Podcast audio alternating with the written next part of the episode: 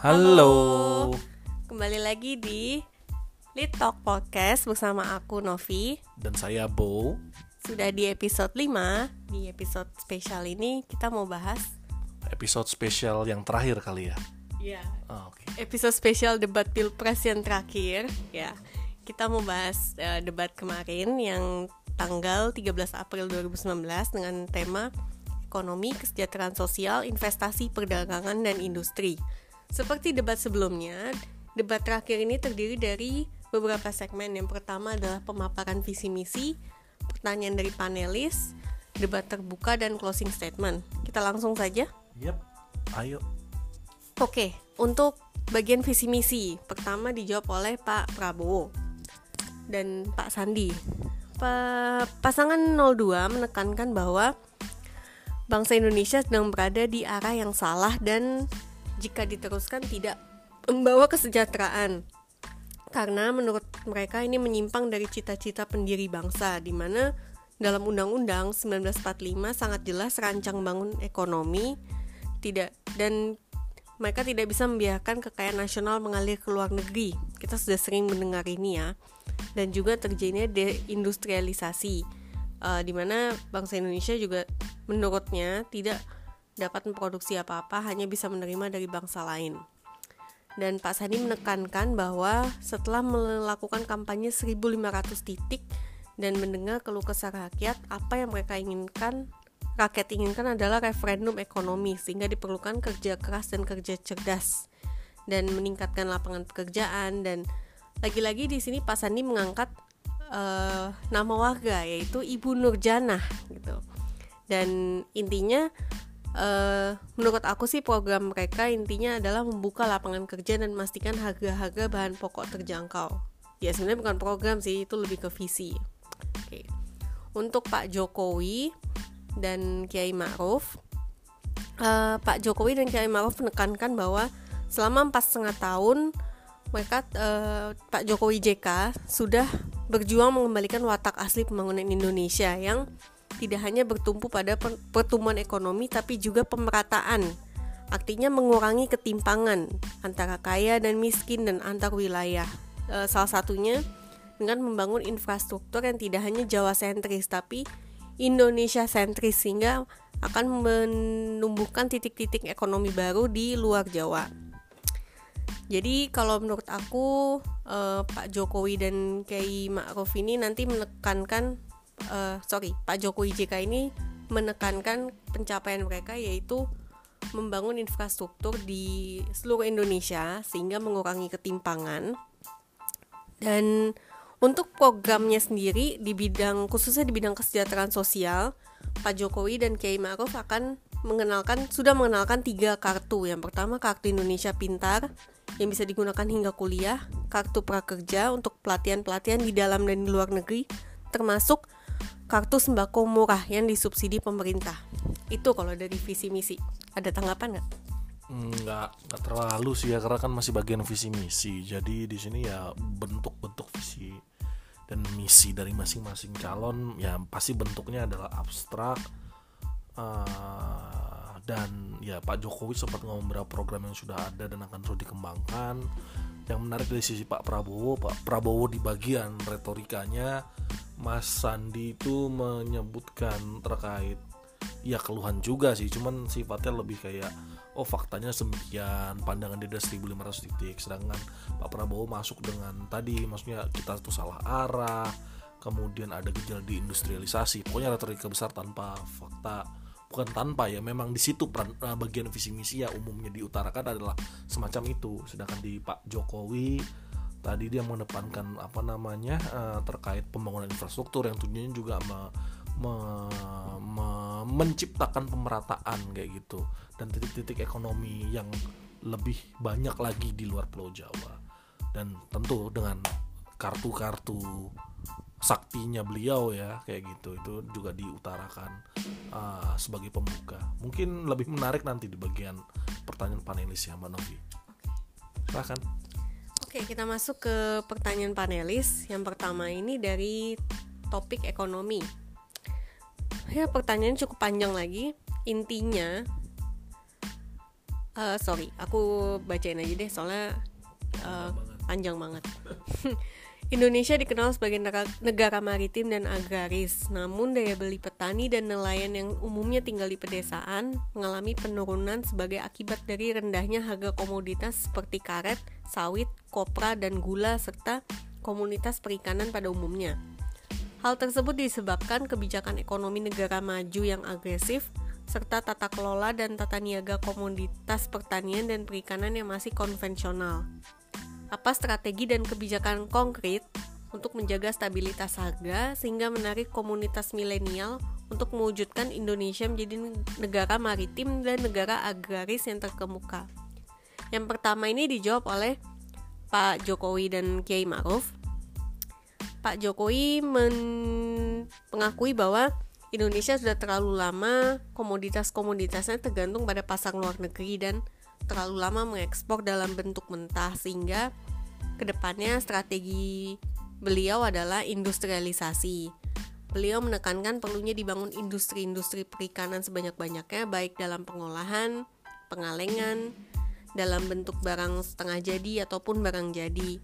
Dan juga membentuk ekosistem online yang nanti akan terkoneksi dengan ekosistem offline sehingga memudahkan petani-petani langsung berhubungan dengan konsumen melalui digital ekonomi. Itu jawaban dari Pak Jokowi dan Kiai Ma'ruf. Untuk jawaban dan dari Pak Prabowo dan Pak Sandi, Pak Prabowo menekankan lagi bahwa ekonomi Indonesia ini salah arah dan terjadinya deindustrialisasi dan tidak ada strategi oleh pemerintah beliau menanyakan e, sudah berkuasa empat setengah tahun kenapa masih impor? Kan petani hancur.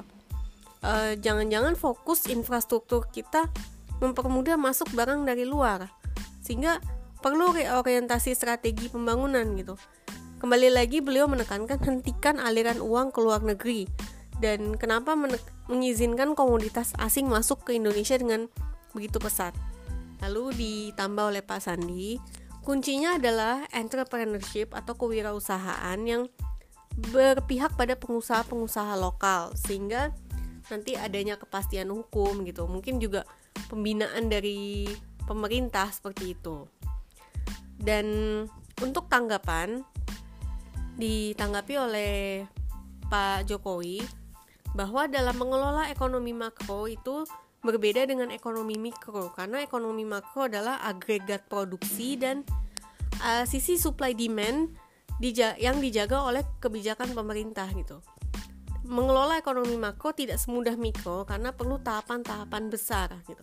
Dan beliau menekankan lagi infrastruktur yang dibangun akan terhubung dengan kawasan-kawasan industri dan kawasan-kawasan pariwisata gitu. Setelah tahap pertama fokus ke pembangunan infrastruktur, tahap kedua akan difokuskan ke pembangunan pengembangan SDM dan tahap ketiga dan reformasi struktural dan tahap keempat teknologi dan inovasi. Dan uh, hal ini ditanggapi lagi oleh Pak Prabowo bahwa beliau tidak menyalahkan Pak Jokowi gitu. Uh, ini masalah sudah berjalan puluhan tahun dan tapi kita juga harus berani mengoreksi diri bahwa kita salah jalan. Beliau menyebutkan contoh bahwa harus berani mencontoh Cina yang dalam 40 tahun sudah berhasil menghilangkan kemiskinan lagi-lagi beliau mengatakan bahwa karena ini kesalahan kita semua, kita harus kembali ke Undang-Undang 45 pasal 33 di mana kekayaan dan aset dikuasai oleh negara. Gitu. E, pemerintah harus berani merencanakan pembangunan dan melindungi petani dan nelayan dan beliau juga menyebutkan bahwa ini bukan kesalahan Bapak, ini kesalahan presiden-presiden sebelum Bapak. itu untuk pertanyaan pertama. Oke, kalau menurut aku dari Pak Jokowi dan Kiai Ma'ruf uh, dari Pak Prabowo dulu deh yang lebih gampang jawabannya nggak ada karena kan yang ditanya strategi dan kebijakan konkret tapi nggak ada jawabannya ya beliau menjawab kekurangan-kekurangan. Jawaban dari Pak Sandi juga yang entrepreneurship menurutku terkesan uh, normatif ya. Jadi kurang mendalam. Itu sedangkan dari Pak Jokowi ya uh, lebih ada lah ketimbang Pak Prabowo. Menurut kamu gimana? Ini menarik ya di bagian pertama ini. Itu kan kemarin kan kita udah ngelihat gimana bukan kemarin ya maksud udah berkali-kali debat-debat sebelumnya kita ngelihat tuh gimana gaya debat dari masing-masing pasangan calon kayak gitu kan. Nah, ini nih kayak istilahnya mengunci atau mengkonklusikan gimana sih gaya mereka. Nah, di sini kelihatan nih dari dari Pak Prabowo memang kayaknya saya sudah men- mencium dari awal beliau memang typically yang di apa namanya di retorika-retorika besar, bahaya nasional, bahaya laten dari apa. Tapi tidak piawai menjawab pertanyaan sebenarnya karena pertanyaannya kan sangat amat jelas kayak gitu kan. Eh, gimana apa strategi dan kebijakan konkret untuk menjaga stabilitas harga sehingga sehingga menarik komunitas milenial untuk mewujudkan Indonesia sebagai negara maritim dan negara agraris yang terkemuka ya kan? Tapi jawabannya malah lebih ke sangat ngalor ngidul ya di Pak Pak Pak eh, Prabowo kayak gitu. Karena dia berbicara itu itu bahaya yang ada petani hancur kita malah impor kayak gitu. Kesannya menyalahkan tapi itu bukan yang diminta dari pertanyaan ini sebenarnya itu kan nomor satu terus dan saya juga bisa melihat gimana gaya Bang Sandi di sini gaya Bang Sandi gimana sebenarnya dia yang keras porsinya ya dikasih Pak Prabowo segitu misalnya dia diberi kesempatan untuk berbicara memang ya in- inti atau sedikit jawaban yang disinggung oleh Pak Sandi bukan oleh Pak Prabowo selaku capres di sini. Pak Sandi sempat ngomong kuncinya adalah entrepreneurship dan kepastian hukum. Dia hanya sedikit bisa elaborasi di sana. Di sisi lain, ini juga menarik. Di sisi Pak eh, Jokowi dan Maruf kayak gitu kelihatan bahwa Pak Jokowi yang mendominasi dan Pak Ma'ruf terkesan apa ya ya melengkapi saya dan bila diberikan porsi. Tapi di bagian ini seingat saya tidak ya. Beliau tidak tidak ber- berujar sedikit pun ya Pak Ma'ruf ya. Eh, tidak tidak. Mungkin Di- di, bagian lain. Iya ya di pertanyaan selanjutnya seingat saya di bagian ini ya tapi Pak Jokowi sebagai presiden yang apa namanya eh, sudah menjalani paruh waktu empat setengah tahun ini mungkin ya tadi ada beberapa program yang dia kedepankan seperti hilirisasi semacam itu. Eh, sehingga dia apa namanya eh, mengedepankan program-program yang harusnya nanti itu dengan adanya upaya hiliris- hilirisasi apa namanya barang-barang eh, setengah barang-barang pertanian atau perkebunan itu bisa lebih berdaya jual semacam itu. Eh, apakah itu nantinya apa namanya dapat memastikan adanya stabilitas harga? Saya sendiri juga kurang bisa mempercayai hal itu kayak gitu. Tapi itu berapa langkah yang dia sebutkan kayak gitu. Terus adanya perkembangan sistem ekosistem online dan offline kayak gitu kemudian apa namanya pembangunan infrastruktur yang harusnya mengkoneksikan kawasan industri dan pertanian itu juga menarik. Jadi dari jawaban ini ya beberapa saya lihat dari Pak Jokowi kena kayak gitu. Tapi beberapa menurut saya juga emang itu iya bisa. Cuman ada satu hal yang harus saya tambahin di sini di bagian ini. Ini penting sekali karena apa namanya beliau itu juga menjawab beberapa keluhan dari Pak Prabowo. Karena Pak Prabowo tidak menjawab pertanyaan kan di sini. Dia hanya memberikan retorika dan keluhan. Tapi beliau ya tadi me- me- me- mencoba menjelaskan bahwa keluhan atau tantangan yang diungkapkan Pak Prabowo itu wujud tantangan yang ada dalam pengelolaan makro yang mana itu lebih susah daripada mikro. Sehingga contoh-contoh yang disebutkan Pak apa namanya Pak Prabowo ataupun Pak Sandi itu kurang apa namanya tidak segampang itu diejawantahkan dalam pengendalian makro ya mungkin itu sih gambarannya. Dan dan bagian ini juga satu hal yang menarik katanya disinyalir karena menyalah-nyalahkan presiden sebelum bapak juga cukup ramai ya di media sosial di media sosial. Katanya ada dari partai pengusung yang agak gerah mendengar debatnya Pak Prabowo. Gimana tuh pandangan kamu? Ya eh, aku nggak tahu sih kalau masalah soal koalisi koalisi itu tapi kayaknya eh, tanggal 13 tuh udah hamin berapa kayaknya agak agak nggak mungkin juga kali ya untuk tiba-tiba misalnya kisruh berpindah koalisi gitu ya udah kita lanjut aja ke topik berikutnya yaitu kesejahteraan sosial pertanyaan ini mengenai partisipasi perempuan oke Oke. Jadi eh, partisipasi perempuan di bidang ekonomi sangat besar kontribusinya terhadap kesejahteraan keluarga dan masyarakat. Indeks ketimpangan gender global tahun 2017 menunjukkan tingkat partisipasi kerja perempuan di Indonesia hanya sebesar 51%, jauh dibanding laki-laki yang 84%. Selain itu, diskriminasi dan kekerasan di lingkungan kerja masih sering terjadi.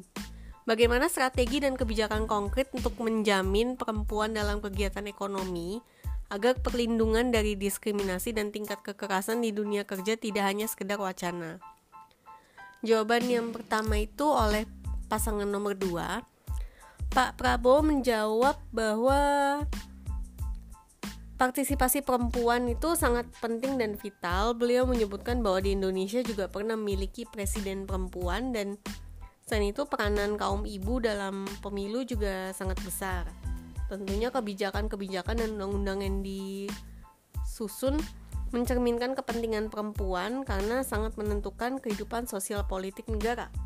Lalu ditambahkan oleh Pak Sandi, uh, dia menyebutkan Bang Sandi Dua per tiga ekonomi keluarga yang ditopang oleh kegiatan perempuan yang mulai usaha dari rumah, usaha kecil, mikro kecil, dan kebijakan be Prabowo Sandi akan mengedepankan kebijakan yang lebih berpihak agar perempuan-perempuan dapat mengakses pelatihan atau pendampingan dan juga ke modal melalui gerakan OKOC untuk memberdayakan perempuan. Sehingga dengan adanya Gerakan OKOC ini dapat membantu menciptakan lapangan kerja. Dan jawaban oleh pasangan satu, oh uh, ini rupanya dijawab oleh Pak Kiai Ma'ruf. Ya, Pak Kiai Ma'ruf itu uh, menyebutkan contoh-contoh program yang sudah dijalankan. Yang pertama itu adalah kredit UMI, usaha mikro dan juga bank wakaf mikro yang nasabahnya 100% perempuan dan juga nanti akan dikembangkan Dewi dan Dedi.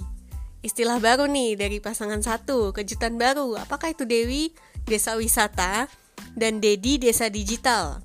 Dan oleh Pak Jokowi ditambahkan uh, sudah dilakukannya program Mekar yang mana nasabahnya sudah 4,2 juta dan ditargetkan 10 juta. Ditanggapi oleh Pak Sandi, uh, kuncinya dalam hal ini adalah pemberdayaan uh, dan namun menurut Pak Bang Sandi yang dikeluhkan oleh ibu-ibu ini adalah akses kepada pasar sehingga beliau mempropos tujuh langkah pas yang pertama mendaftarkan entrepreneur tersebut memberikan pelatihan ber untuk basic knowledge pendampingan mentor membantu perizinan pemasaran dan administrasi keuangan dan juga bantu ke akses permodalan. Dan ditanggapi oleh Pak Jokowi uh, beliau meneruskan jawaban beliau yang tadi tentang program Mekar. Jadi program Mekar itu juga sudah melakukan pendampingan-pendampingan. Dan untuk kredit UMI juga sudah mencapai 1,1 juta nasabah dan Bank Wakaf Mikro juga hampir 90% nasabahnya adalah perempuan dan sudah dikerjakan hampir 2 tahun. Jadi uh, uh, kita lihat lagi jawaban dari Pak Prabowo. Lagi-lagi seperti di topik pertama yang hanya sebatas retorika. Jadi uh, tidak ada menurutku tidak ada programnya ya. Jadi yang mendominasi di sini dari paslon 2 ini Pak Sandi. Terlihat dari porsi jawaban beliau lebih banyak dan lebih ber lebih ada substance-nya melalui tujuh langkah pasnya dan gerakan OKOC gitu. Di sini juga uh, Kiai Ma'ruf memiliki akhirnya menjawab memiliki waktu menjawab melalui dan juga beliau menyebutkan istilah baru kita mendengar lagi istilah Dewi dan Dedi dan beliau mengingatkan kita program-program yang sudah dijalankan oleh pemerintah antara lain UMI, Bank Wakaf Mikro dan juga oleh Pak Jokowi program Mekar untuk ibu-ibu. Tanggapan kamu gimana? Oke, kalau tadi di bagian pertama kayaknya di paslon Prabowo Sandi itu apa namanya tidak bisa mengelaborasi dari jawabannya karena Pak Prabowo tidak nyatanya tidak menjawab hanya dengan retorika dengan ben, dan Bang Sandi hanya sedikit menjawab tanpa elaborasi lebih dalam sehingga gimana ini bisa men menyebabkan stabilitas harga. Di sisi lain Pak Jokowi mengolaborasi dengan banyak hal uh, yang bisa di kalau dari saya sih ada hal yang oke okay, ada hal yang mungkin mempertanyakan tapi saya bisa melihat gambarannya. Tapi Pak Maruf tidak berbicara di waktu itu nah di sisi ini kedua belah pihak dua-duanya berbicara dong. Maksudnya si cawapres berbicara begitu juga dengan capresnya. Tapi yang menarik kita ulas dari pertama ya si penjawab pertama adalah Pak Prabowo dalam hal ini.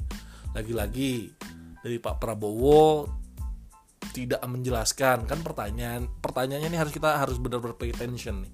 Maksudnya dia menjelaskan mempertanyakan bagaimana strategi dan kebijakan konkret untuk menjamin perempuan dalam partisipasi ekonomi agar perlindungan uh, dan diskriminasi ataupun tidak kerasan di dunia kerja tidak hanya sekedar wacana. Jadi itu perlindungan itu benar-benar terjadi. Nah di sini Pak Prabowo hanya mengutarakan meningkatin partisipasi caranya gimana. Dia hanya me, mungkin memberikan introduction background bukan jawabannya kayak gitu bahwa tadi apa namanya kita sudah punya presiden perempuan pemilu apa peran perempuan dalam pemilu makin kuat harusnya semakin apa namanya semakin terwakilkan kepentingannya. Cuman kan nggak sekedar itu ya. Maksudnya terus hubungannya gimana dengan mereka bisa berpartisipasi dalam dunia kerja dan tidak tidak terlindungi apa dan mendapat perlindungan dari diskriminasi ataupun tindak kekerasan semacam itu. Tidak menjawab kan. Nah, di saat itu Pak Sandi masuk dan mengelaborasi lebih dalam. Tapi sayangnya mungkin kalau saya lihat this part partially answered Kenapa? Karena menurut saya lebih banyak diutarakan terkait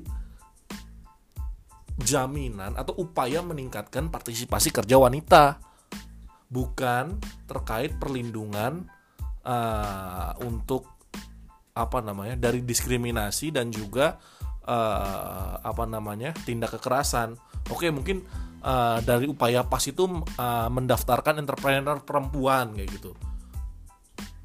Apakah memang hanya 100% perempuan kayak gitu yang didaftarkan? Memberikan pelatihan berjenjang. Sedangkan maksud saya apakah ini program yang khusus untuk perempuan?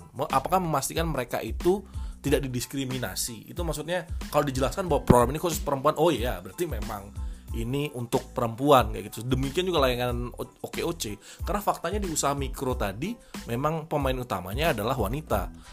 Kayak gitu. Demikian juga ketika Pak Ma'ruf dan Pak Jokowi coba mengelaborasi di bagian ini dengan bank wakaf mikronya, terus kredit Umi. Umi tadi coba aku benerin ya, Pak Ma'ruf karena tidak terlalu dalam menjelaskannya kayak gitu kan. Pak Jokowi di letter on ada membahas yang namanya kredit Umi itu ultra mikro, berarti lebih kecil lagi. Dan notabene pemainnya adalah perempuan kayak gitu. Lagi-lagi kan dua-duanya untuk program perempuan iya sudah dinaikkan kayak gitu kan. Tapi kita harus berpikir bahwa ketika ngomong partisipasi tenaga kerja kita nyebut kita berpikir terkait apa ya namanya jam kerja kayak gitu kan berapa lama mereka bekerja kalau sumpamanya mereka meningkat jadi lebih banyak lapangan kerja bagus kayak gitu tapi apakah itu menjamin bahwa gap partisipasi kerja itu dengan cepat bisa dikecilkan saya nggak paham juga. Karena lagi-lagi yang muncul dari sini adalah bentuk-bentuk kerja mikro atau kerja in info susah ya ngomong informal atau formal tapi UMKM kesannya kayak gitu. Tapi ya mungkin ini lebih baik yes. Tapi dua-dua pendekatannya dari sisi UMKM sudah terjawab gitu. Tapi menurut saya dua-dua yang kurang lagi-lagi gimana memastikan itu adalah perlindungan ter, tercipta perlindungan yang baik untuk wanita dari upaya diskriminasi atau apa kekerasan di dunia di dunia kerja. Itu yang saya belum melihat langkahnya. Mungkin dari bagian itu ini sih menurut saya. Jadi partially answered for from both paslon ya. Baik paslon uh, Jokowi Ma'ruf ataupun uh, Prabowo Sandi. Mungkin lanjut lagi mbak? Oke kita lanjut. Tapi aku juga setuju kalau jawabannya juga belum mengadres masalah diskriminasi. Kita lanjut ke topik berikutnya keuangan dan investasi.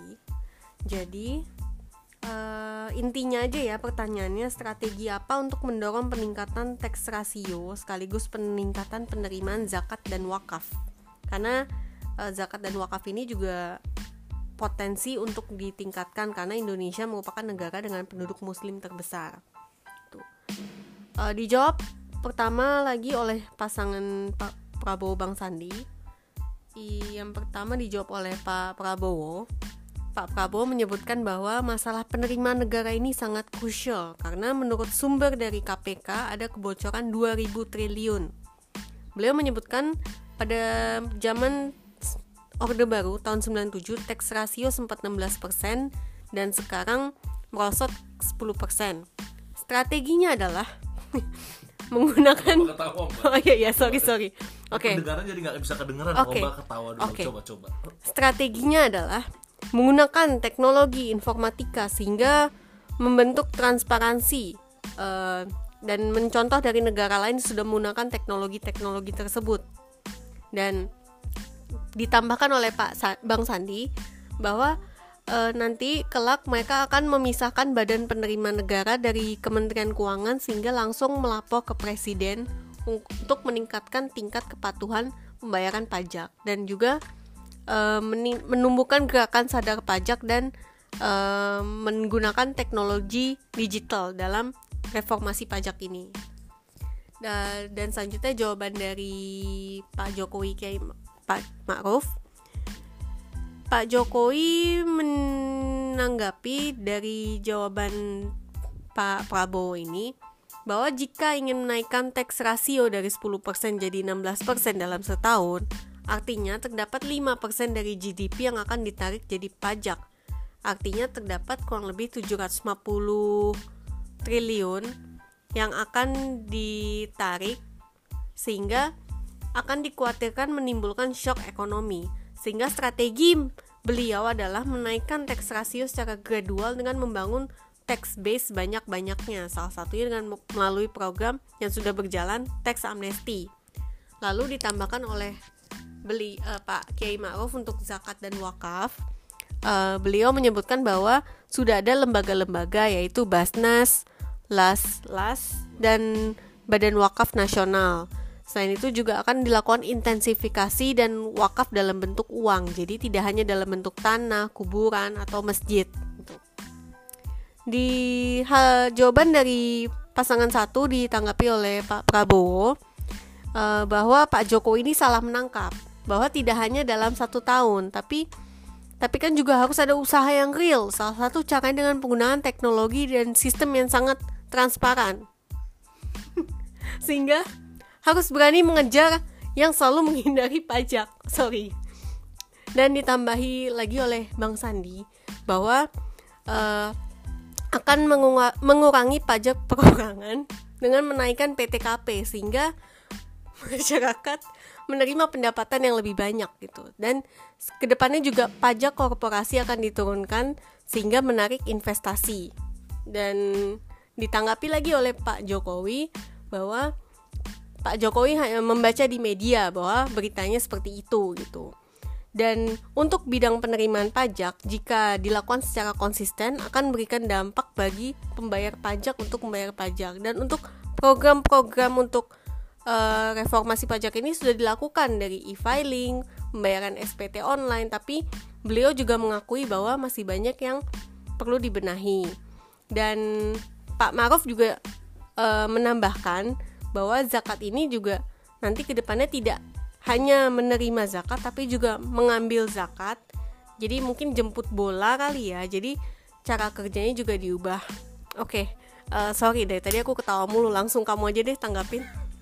Aku kayaknya mulai paham deh kenapa tadi Mbak Novi itu ketawa-tawa. Karena pas aku dengerin maksudnya ya satu aku dengerin kan langsung. Kedua juga ya maksudnya langsung pas hari hanya kayak gitu. Nggak bukan nonton langsung sih di lain sisi juga aku dengerin buat rerun kayak gitu. Tapi persis di bagian ini tuh aku memang kayak ketawa ngik, ngakak gitu. Gara-gara tapi pertanyaannya kan maksudnya gimana cara ningkatin apa namanya tax tax ratio dan juga apa namanya pendapatan dari wakaf pajak misalnya kayak gitu kan.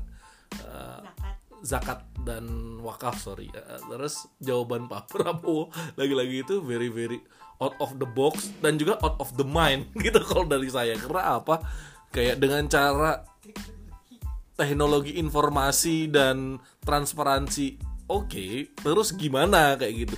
Dari negara-negara sekitar bisa naikin jadi 19% dari Malaysia disebutin.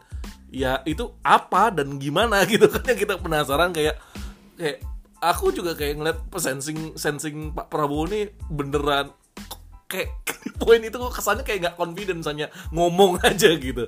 Terus di sosial kayak aduh bingung nih kayaknya udah udah udah bingung terus kayak ya itu makanya aduh ini kok kayak gini sih? Debatnya bertahu kayak nggak ada nggak ada elaborasi sedikit pun. Tapi uh, makanya di sini kelihatan punya bang Sandi itu sangat amat memberikan apa ya uh, el, el, elaborasi lebih dan sub, substantif dari debat dan paslon ini kayak gitu. Setuju. Karena bang Sandi di sini mengelaborasi lebih terkait yang dimaksud program kerjanya mereka kayak gitu nah khusus Ya, disebutkan pem, uh, memisahkan tadi badan penerimaan. Walaupun walaupun saya penasaran gitu, memisahkan badan itu saya lebih ngeliat pada konflik of interest dari yang satu penerimaan, kalau kementerian kan sifatnya spending, mengeluarkan dana-dana yang sudah diterima pemerintah, kayak gitu berupa program kerja. Nah kalau digabungkan ntar bisa jadi apa ya konflik of interest kayak gitu kan. Uh, tapi di sini yang menjadi pertanyaan adalah hmm, gimana sebenarnya memisahkan itu bisa meningkatkan pajak lebih dahsyat kayak gitu. Meningkatkan penerimaan pajak lebih dahsyat. Itu gimana caranya? Harusnya saya yakin mungkin ada kali ya maksudnya gambarannya kayak gitu mungkin kepercayaan publik atau apa pun itu. Cuman ya kurang mengelaborasi lebih di bagian itu. Kemudian juga Bang Sandi ngomong terkait tadi mengurangi pajak. Ini juga terjawab nih. Lu orang berpikir kan mengurangi pajak itu caranya gimana? Apakah uh, tax rate-nya yang diturunin atau gimana? Ternyata dia ngomong dengan cara meningkatkan PTKP. PTKP adalah pendada, pendapatan tidak kena pajak. Artinya income bracket yang nggak kena pajak tuh diperbesar kayak gitu. Jadi tax untuk yang perorangan diperbesar dan selanjutnya untuk yang perusahaan kalau nggak salah. Jadi saya dapat logikanya, oh basis pajaknya ditingkatin karena orang PTKP-nya makin meningkat, uh, dia lebih willing untuk melaporkan pajak ya karena mostly yang mereka pendapatan menengah atau yang di dalam PTKP yang tidak kena itu uh, maka dia mau lebih banyak melaporkan pajaknya uh, sebagai basis pajaknya mereka. Tapi gimana langkah ke mereka yang pendapatan tinggi saya masih penasaran kayak gitu. Apakah mereka jadi makin report atau enggak? Itu good question to be elaborated harusnya dalam debat kayak gitu. Dan ini mulai substansial. Yang di Amerika waktu saya dulu ke Amerika itu yang kayak gini yang menarik kayak gitu. Oh income bracket yang mana? Lo mau gedein. Oh kenapa itu? Kayak gitu. Misalnya lo tinggiin income bracket tersebut untuk tidak kena pajak apakah mereka yang udah tinggi juga apa namanya uh, bakal report pajaknya? Dos selama ini mereka pakai cara-cara untuk ngemplang pajak atau me, apa ya namanya uh, cara men mensiasatinya uh, dengan berbagai macam upaya. Nah itu dielaborasi lebih. Di sini udah mulai substan substansi tapi hanya sebatas itu kayak saya mengharapkan pas bagi karena pas di bagian Pak Prabowo udahlah saya kayak ngeliat waduh ini saya bingung lagi seperti biasa debat-debatnya kurang substantif menurut saya. Hanya retoris dan ya kayaknya bukan debat yang substantif tapi di Bang Sandi udah kelihatan substantif tapi tidak di apa namanya tidak dimakan atau diserang karena mungkin itu lebih lebih lebih subject matters yang terlalu dalam ya. Sedangkan di sisi Pak Jokowi nah tadi dia juga meningkatkan teks amnesti it, itu adalah salah satu caranya untuk meningkatin tank, apa namanya tax base mereka kayak gitu. Tidak dengan nurunin pajak tapi mereka atau tidak dengan naikin pajak tapi dengan tax amnesty sehingga orang makin banyak yang report setelah itu kan. Ya itu salah satu cara juga kayak gitu. Yang mungkin positif untuk untuk apa namanya menangkap mengcapture orang lebih banyak sebagai wajib pajaknya Indonesia yang selama ini sebelumnya ngemplang atau kabur ke luar negeri. Oke? okay? Kemudian uh, sedikit tambahan juga untuk yang di wakaf Pak Maruf juga berbicara kayak gitu sudah ada lembaganya dan ada hal baru yang mungkin cukup menarik. Sifatnya itu wakaf itu adalah apa namanya kewajiban kayak gitu. Jadi nggak hanya menerima sekarang badan di yang mengurusi wakaf itu bisa bergerak aktif untuk menarik kayak gitu. Itu cara untuk ningkatin dari sisi uh, zakat ataupun wakaf gitu. Sedangkan di sisi Pak apa namanya Pak Sandi itu kurang menjawab di bagian zakat dan wakaf. Kalau di Pak Jokowi menjawab dua dua bagian tersebut. Pak Jokowi ngomong di income bracket di bagian pajak Pak Ma'ruf berbicara di bagian wakaf. Kok di sisi ini Pak Sandi ngomong banyak terkait apa namanya pajak. Pak Prabowo ya dengan sistem yang transparan dan teknologi informasi yang mana tidak terelaborasi maksudnya gimana kayak gitu. Karena Pak saya ingat sekali di bagian ini juga Pak Jokowi sampai ngomong bahwa kita udah bikin SPT kok Pak e-filing semua sistemnya online. Maksudnya itu gimana? I guess juga Pak Jokowi bertanya-tanya dengan bentuk maksudnya Pak Prabowo itu semacam apa. Cuman ya itu lagi itu kan interpretasi ya saya nggak ngerti. Cuman ya tadi maksudnya Pak Jokowi dengan mudah membantah yang dikatakan Pak Prabowo dalam hal ini untuk yang transparansi tadi itu sih yang saya tangkap mungkin kita bisa lanjut lagi mbak Oke, kita ke pertanyaan panelis terakhir dengan tema perdagangan dan industri. Perkembangan ekonomi dan keuangan syariah di Indonesia berdasarkan laporan Islamic Financial Service Report tahun 2018 menunjukkan aset perbankan syariah di Indonesia sudah di peringkat 9 dunia dengan total aset 28 miliar dolar US dollar. Nilai pasar industri makanan dan minuman halal juga diperkirakan mencapai 1 triliun US dollar pada 2030. Industri pariwisata halal diprediksi akan berkontribusi besar. Dan pertanyaannya bagaimana strategi untuk merealisasikan potensi ekonomi dan keuangan syariah serta menempatkan Indonesia menjadi pemain utama ekonomi syariah global. Oke, uh, pada pertanyaan ini dijawab duluan oleh pasangan satu dan aku sudah menduga kalau Pak Kiai Ma'ruf akan lebih dominan di pertanyaan ini karena syariah. Yang pertama itu Pak Ma'ruf itu menjawab uh, untuk mengembangkan ekonomi syariah sudah dibentuk KNKS Komite Nasional Keuangan Syariah ya kalau nggak salah singkatannya yang diketuai oleh presiden sendiri dan menjadikan sehingga bertujuan menjadikan Indonesia sebagai Islamic Finance Center dan juga akan ke depannya akan dilakukan penguatan lembaga-lembaga baik dari produk supaya lebih market friendly layanan-layanan termasuk fintech dan juga SDM. Untuk industri halal akan distimulir tidak hanya dalam negeri tapi juga ke luar negeri. Dan beliau menyebutkan bahwa standar halal Indonesia sekarang juga juga sudah menjadi standar halal global. Dan Pak Jokowi menambahkan bahwa Indonesia dinobatkan peringkat satu di bidang wisata halal dan beliau menyebutkan bahwa sebentar lagi uh, akan dibuka halal park di dekat GBK. Oke, uh, dijawab oleh pasangan Pak Prabowo Sandi. Oh, di sini ternyata hanya dijawab oleh Pak Sandi. Jadi Pak Sandi menyebutkan bahwa dalam Global Islamic Economic Index Indonesia berada di peringkat 10. Uh, eh, sedangkan untuk pengimpor produk-produk halal Indonesia di peringkat 4 dan beliau menyesalkan karena Indonesia adalah negara dengan jumlah penduduk muslim terbesar harusnya bisa menjadi lebih baik gitu sehingga beliau menekankan pentingnya menciptakan ekosistem ekonomi syariah secara komprehensif dan e, men menyebutkan bahwa kekuatan kita adalah kewirausahaan dan dengan semangat produksi ini produk-produk halal nanti juga bisa merajai tidak hanya di Indonesia tapi juga di dunia dan ekosistem yang diciptakan ini nanti disandingkan dengan entrepreneurship dan financing sehingga mampu menciptakan industri halal yang tidak hanya sebatas sertifikasi atau label gitu. Dan untuk pariwisata halal, beliau menyebutkan bahwa ini adalah peluang. Jadi kita jangan hanya menjadi pasar tapi juga bisa sebagai supply gitu.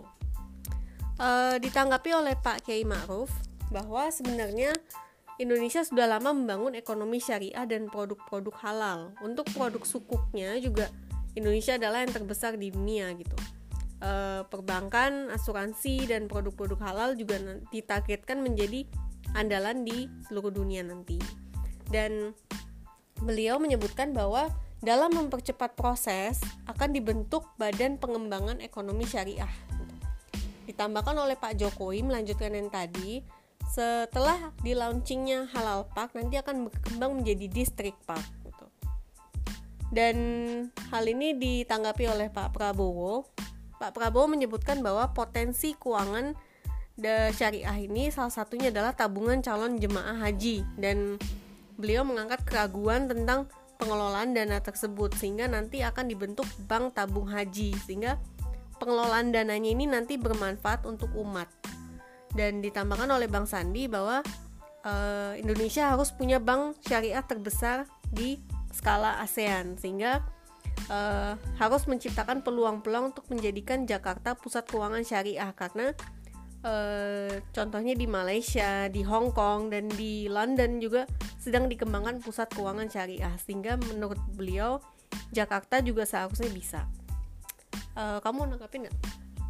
Nggak terlalu banyak sih di bagian ini karena menurut saya apa namanya uh, kedua belah pihak coba mengutarakan program atau rencana programnya uh, cukup banyak ya dalam artian itu dalam artian bahwa misal di sini Pak Maruf mengutarakan tadi terkait KNKS kayak gitu komite yang dis, disiapkan untuk yang sebelumnya disiapkan maksud saya untuk pengembangan tadi apa namanya uh, keuangan syariah ini. Walaupun Pak uh, Sandi di sini langsung menanyakan bahwa ini tidak sekedar keuangan kayak gitu. Tapi ya di elaborasi Pak Maruf dan juga Pak Jokowi memang tidak sekedar keuangan kayak gitu. Hingga membentuk tadi halal park semacam ini di bidang wisata halal semacam itu. Jadi apa namanya banyak sudah gambarannya.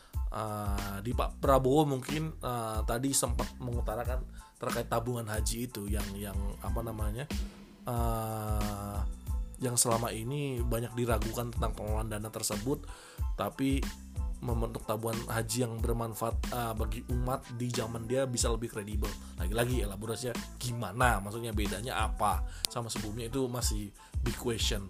Tapi kalau dari sisi Pak Sandi sangat amat elaboratif untuk menjelaskan di bagian ini. Subject mattersnya mungkin diserahkan ke Pak Sandi kayak gitu. Jadi gimana dia melihat tadi ya peringkat 4 harusnya dengan negara sebesar ini bisa lebih bahkan kok yang apa namanya pusat ke syariah keuangan atau perbankan atau produk uh, apa namanya keuangan syariah itu kok malah di Hong Kong atau di uh, London kayak gitu. Uh, harusnya di Jakarta dengan pangsa pasar yang besar. Walaupun dia sebut jangan hanya kita sebagai market tetapi kita juga harus bisa sebagai penyuplai kayak gitu. Di sisi lain Pak Maruf dan Pak Jokowi juga mengelaborasi lebih kayak gitu. Bahwa memang iya produk-produk apa namanya perbankan syariah juga terus dikembangkan. Kemudian juga halal part di dekat GBK walaupun saya selalu penasaran ya maksudnya ketika ngomong halal part atau apa kayak gitu. Kan alangkah lebih baik bila dielaborasi lebih ya. Contohnya tuh gini gini gini. Ada halal part itu contohnya apa? Maksudnya karena kan tidak semua orang memahami konsep itu. Baik apalagi mereka yang non muslim contohnya yang muslim pun masih bingung kayak gitu kan. Ini ini hal semacam apa wisata halal semacam apa karena beberapa orang mengkonsepsikannya adalah ya wisata ditambah ada tempat ibadah. Ada juga wisata yang tertutup sehingga ini modelnya yang gimana? Itu harusnya kok lebih baik ada introduction atau sedikit penjelasan terkait hal itu sih kalau menurut saya. Jadi nggak hanya sekedar tadi program-programnya tapi ada penjelasan sedikit terkait program tersebut. Itu sih pandangan aku. Tapi dua-duanya memang address dengan cukup lah maksudnya by contoh number of contoh tuh cukup banyak kayak gitu. Mbak Novi ada tanggapan atau mau langsung lanjut lagi kita ke debat terbuka? Uh, aku nambahin dikit aja dan untuk wisata halal apa uh, apakah cocok untuk di semua tempat konsep wisata halal ini? Karena kan saya rasa juga banyak yang belum cocok ya gitu. Tapi kita lanjut aja ke oke itu tadi pertanyaan untuk terakhir untuk segmen panelis kita selanjutnya masuk ke debat terbuka. Debat terbuka ini ada empat putaran. Yang kita mulai dari putaran pertama. E, pertanyaan pertama ini di dari pasangan 01 Pak Jokowi menanyakan pertanyaannya singkat sekali gitu. Apa yang akan dilakukan dalam rangka pengembangan ekonomi digital dalam hal ini e-sport? Mobile Legend game yang sedang sangat digandrungi anak-anak cowok masa kini gitu. dan dijawab dengan percaya diri oleh Bang Sandi sambil mengatakan you wanna test your vice president gitu oke jadi Bang Sandi menekankan bahwa e-sport ini adalah sektor yang sedang sangat berkembang dan banyak peminatnya sehingga Indonesia memiliki peluang untuk menciptakan produk-produk yang menguasai pasar dunia karena ini sektor dalam sektor ekonomi kreatif anak muda Indonesia ini hebat-hebat gitu. Dan lagi-lagi strateginya balik ke entrepreneurship dan peran pemerintah dalam memfasilitasi karena e, tidak bisa meregulasi industri yang terlalu cepat seperti ini gitu. Dan entrepreneurship ini kan ujung-ujungnya juga untuk kesejahteraan rakyat dan membuka lapangan kerja seluas-luasnya. Jadi jangan sampai hanya dibanjiri oleh produk impor.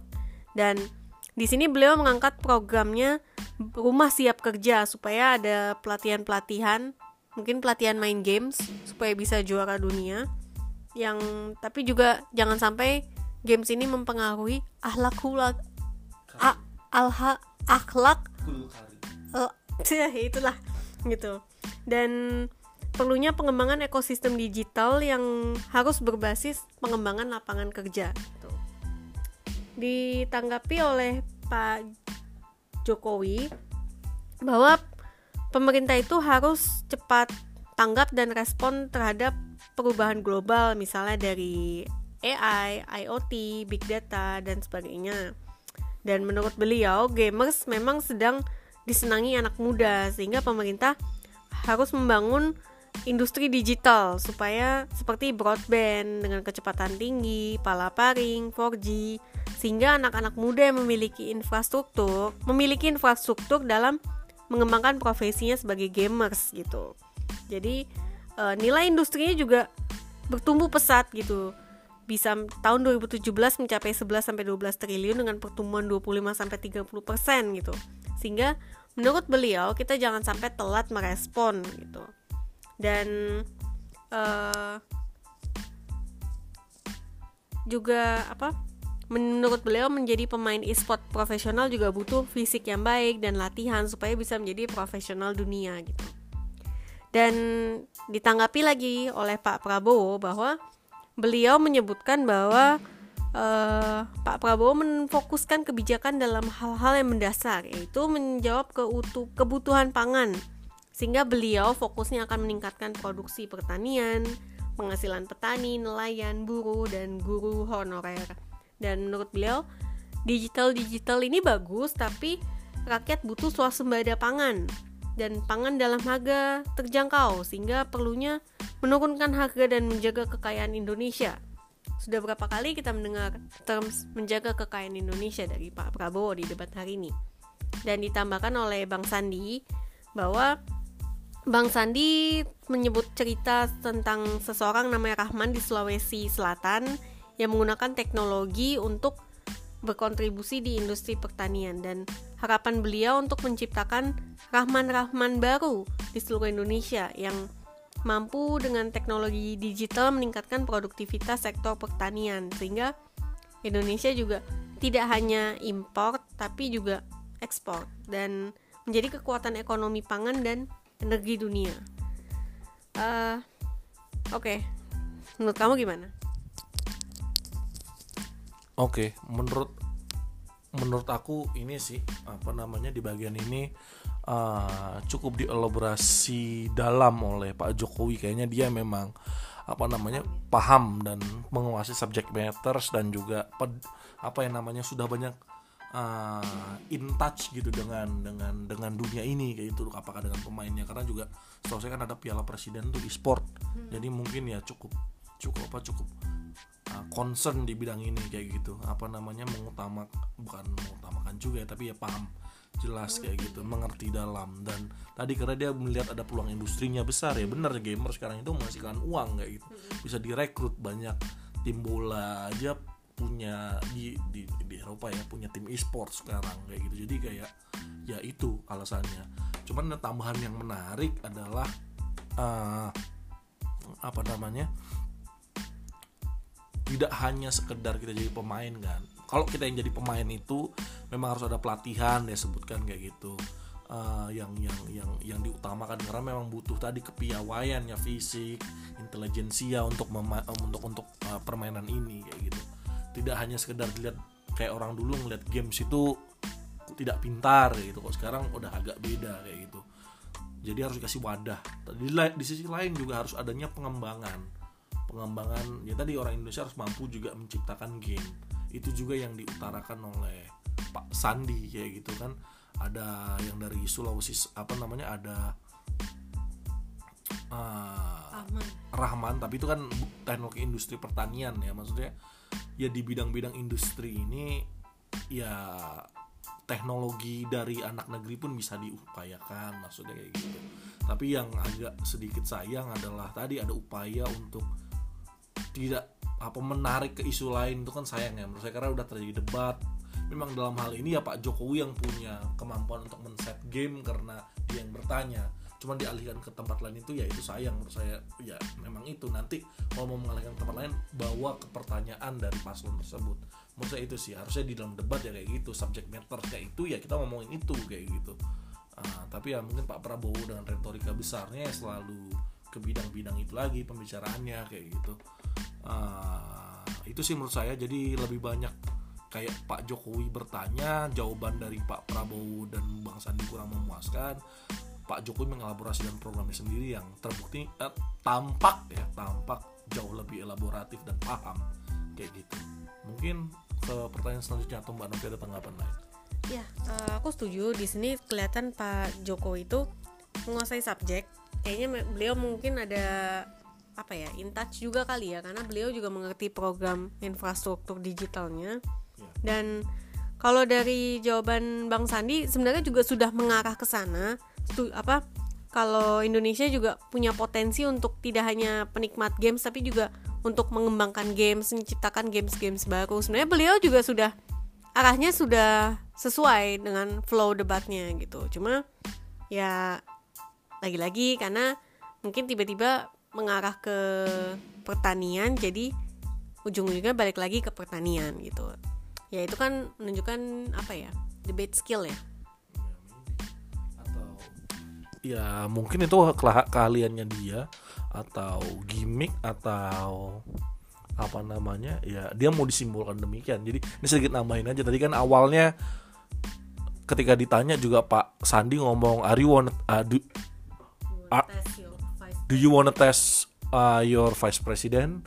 Kayak gitu. Itu juga kok saya ngeliat lebih ke gimmick politik sih pun demikian dengan program-program Pak Jokowi yang ada kata-kata disingkat jadi Dedi, disingkat jadi Dewi, misalnya kayak gitu itu juga lebih ke gimmick-gimmick politik saja sih untuk mera untuk tampak lebih fresh dan mungkin ada pangsa-pangsa target politik yang disasar kayak gitu sih kalau menurut saya. Tapi kalau tidak ada Bang Sandi, akan bingung menjawabnya. Iya, paling nggak ada sedikit subject matters yang disentuh oleh Bang Sandi karena Pak Prabowo tidak menyentuh sama sekali terkait yeah. program ini. I don't think he understands sih. Exactly. Oke, okay. uh, eh, ini karena faktor teknis rekaman, jadi harus kita cut lagi menjadi dua bagian. So, see you on the next part.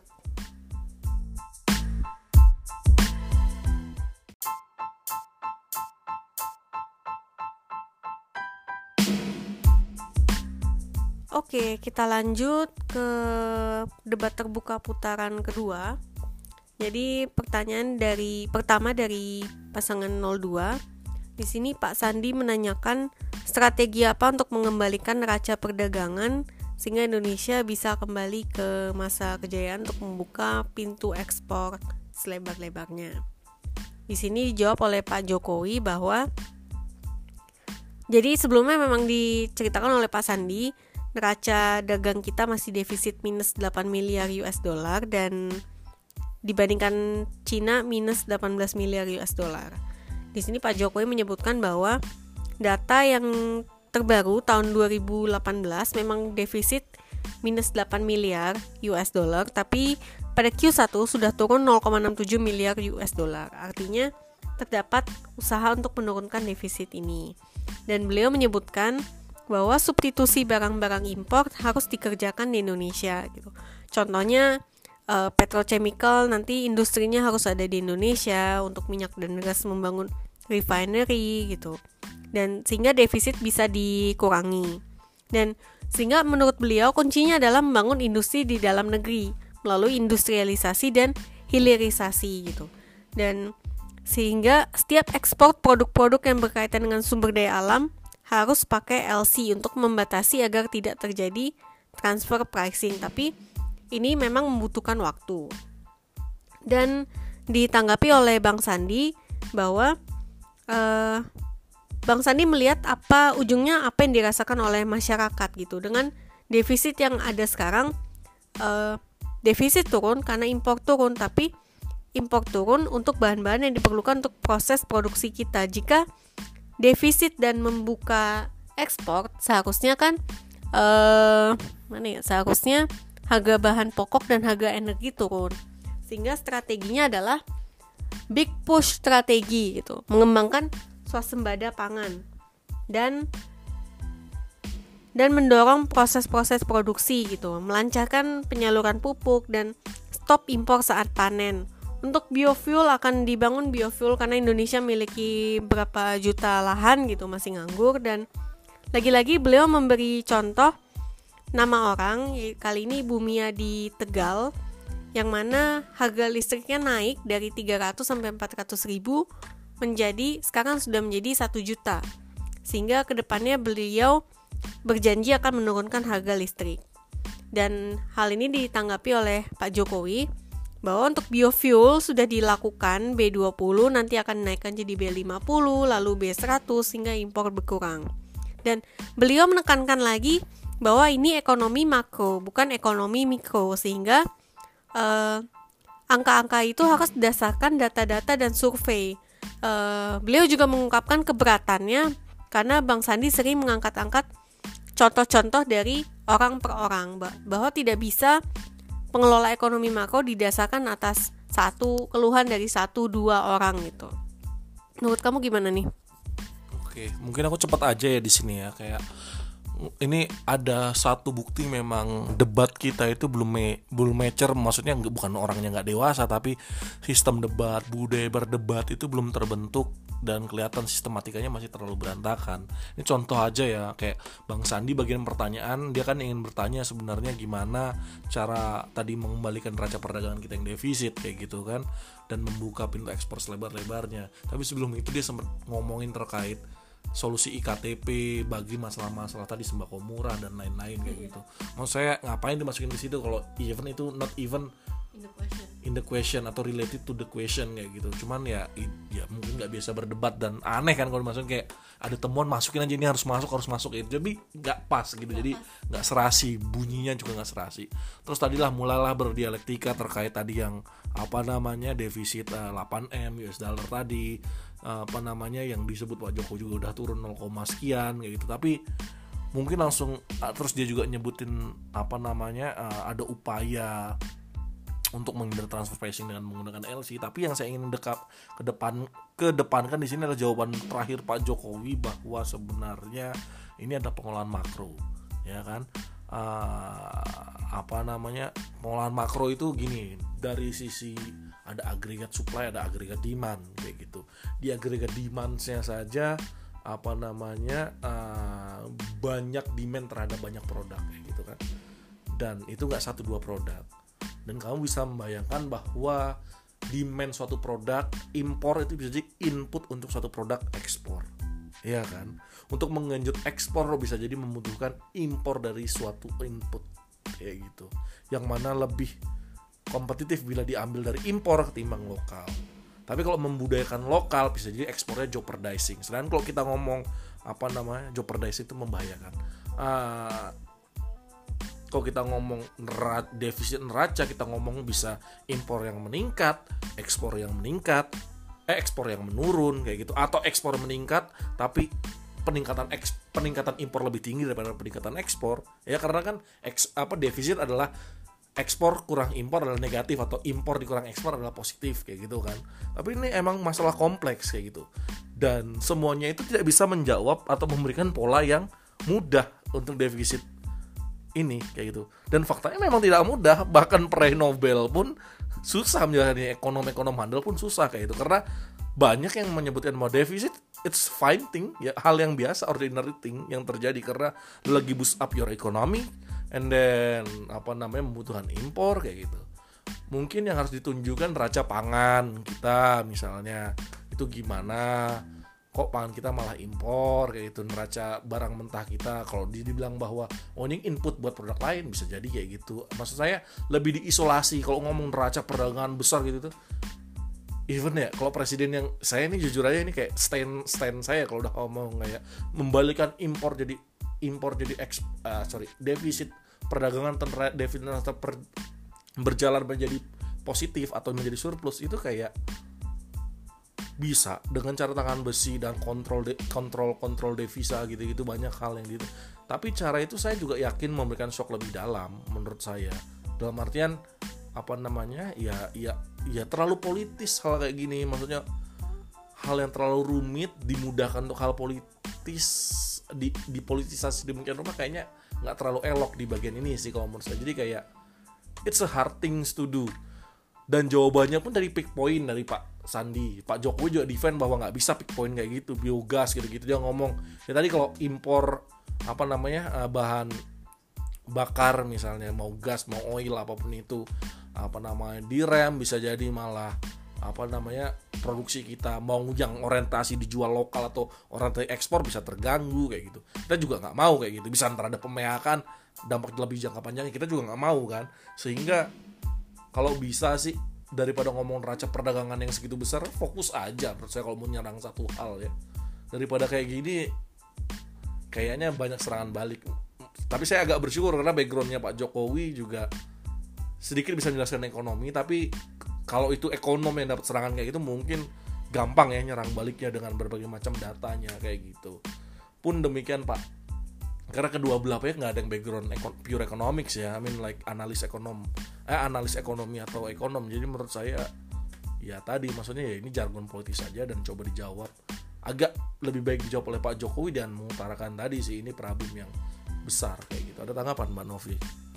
Ya uh, makasih buat pelajaran ekonomi singkatnya um, soal ini masalah jargon aku rasa sih karena isu neraca perdagangan defisit ini sangat seksi untuk dibawakan politisi dalam menyerang petahana. Ngerti gak? You get my point gak?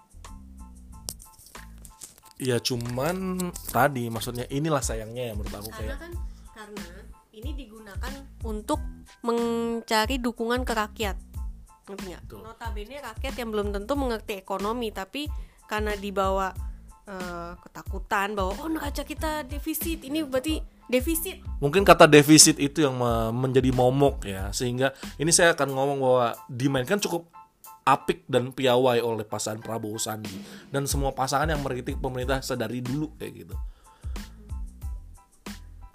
Uh, tapi ya tadi dari sisi petahana harusnya lebih banyak ekonom yang tadi coba menjelaskan defisit itu buat apa. Dan politisi-politisi dari sisi pemerintah harusnya lebih banyak menjelaskan bahwa ini kayak gini. Dan faktanya di luar negeri juga defisit kayak gitu loh kebanyakan neraca perdagangan. Nggak semua itu surplus karena surplus apa namanya uh, sama juga kayak nilai tukar ya. Kadang nilai tukar yang rendah itu me, di dilihat kayak lemah nilai tukar yang terlalu tinggi juga khawatir kapasitas untuk membeli input jadi apa namanya kapasitas untuk membeli sorry menjual itu jadi lebih apa namanya produk ekspor kita kurang kompetitif kayak gitu. Karena tadi yang nilai tukarnya kan mahal jadi harga yang sebelumnya dibeli harga 5000 karena di rupiahnya misalnya menguat jadi nggak terlalu kompetitif kan. Bisa juga kayak gitu jadi banyak hal. Cuman menurut saya lesson learnnya kalau dalam hal ini debate terjadi gitu cuman yang ngomong substance lagi-lagi Bang Sandi sama Pak Jokowi ya kan uh, Pak Ma'ruf inaktif demikian juga Pak Prabowo kayak gitu untuk ngomong substance ini.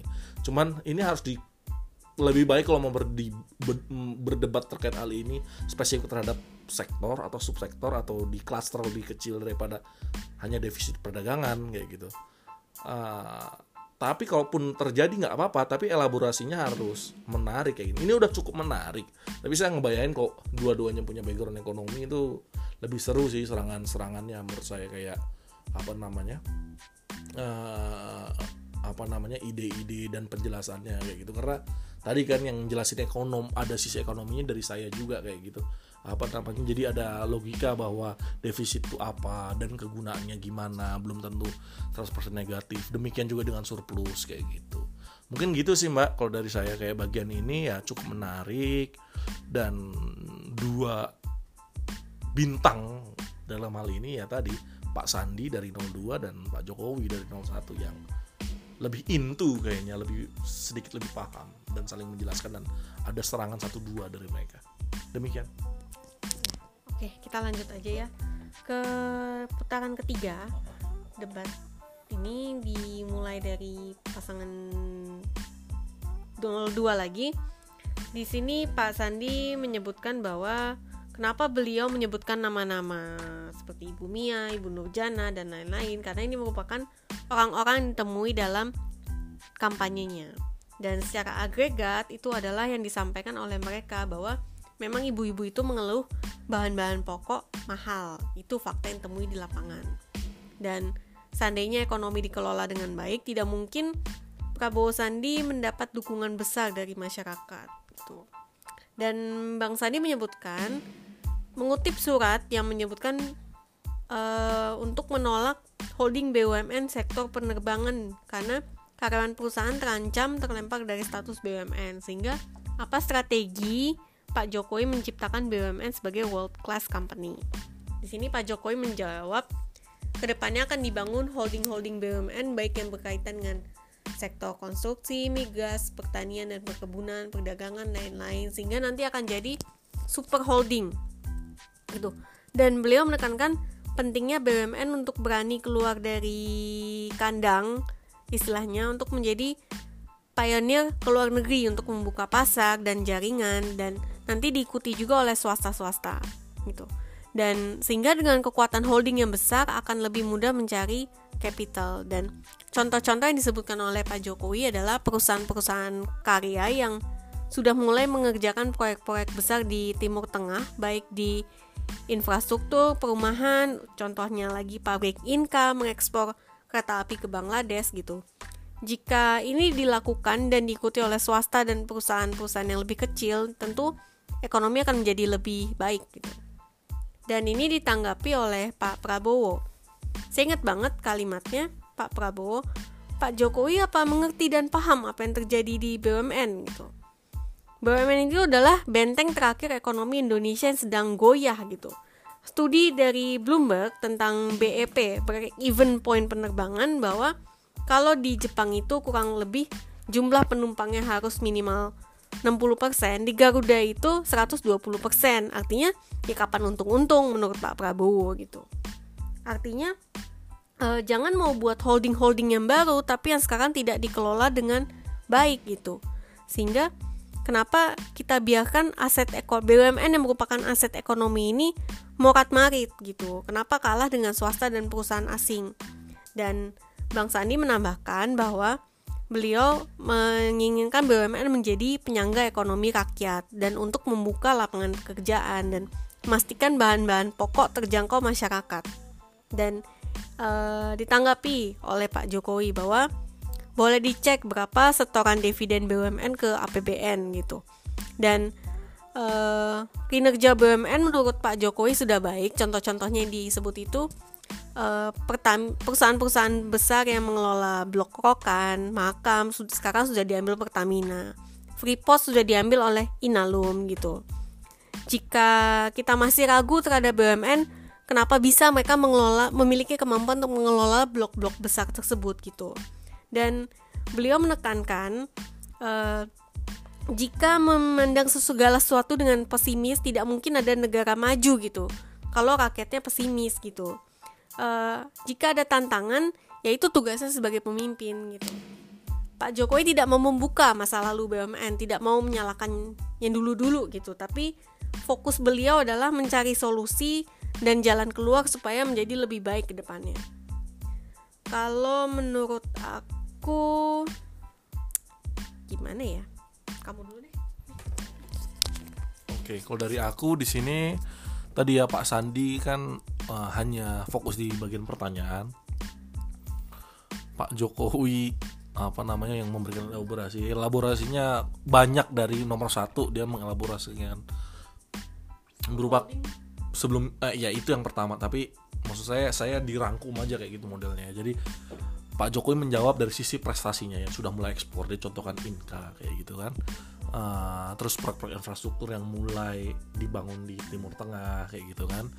Dia juga berupaya untuk membentuk ini yang upayanya untuk menjawab tadi menjadi world class kayak gitu. Membuat super holding.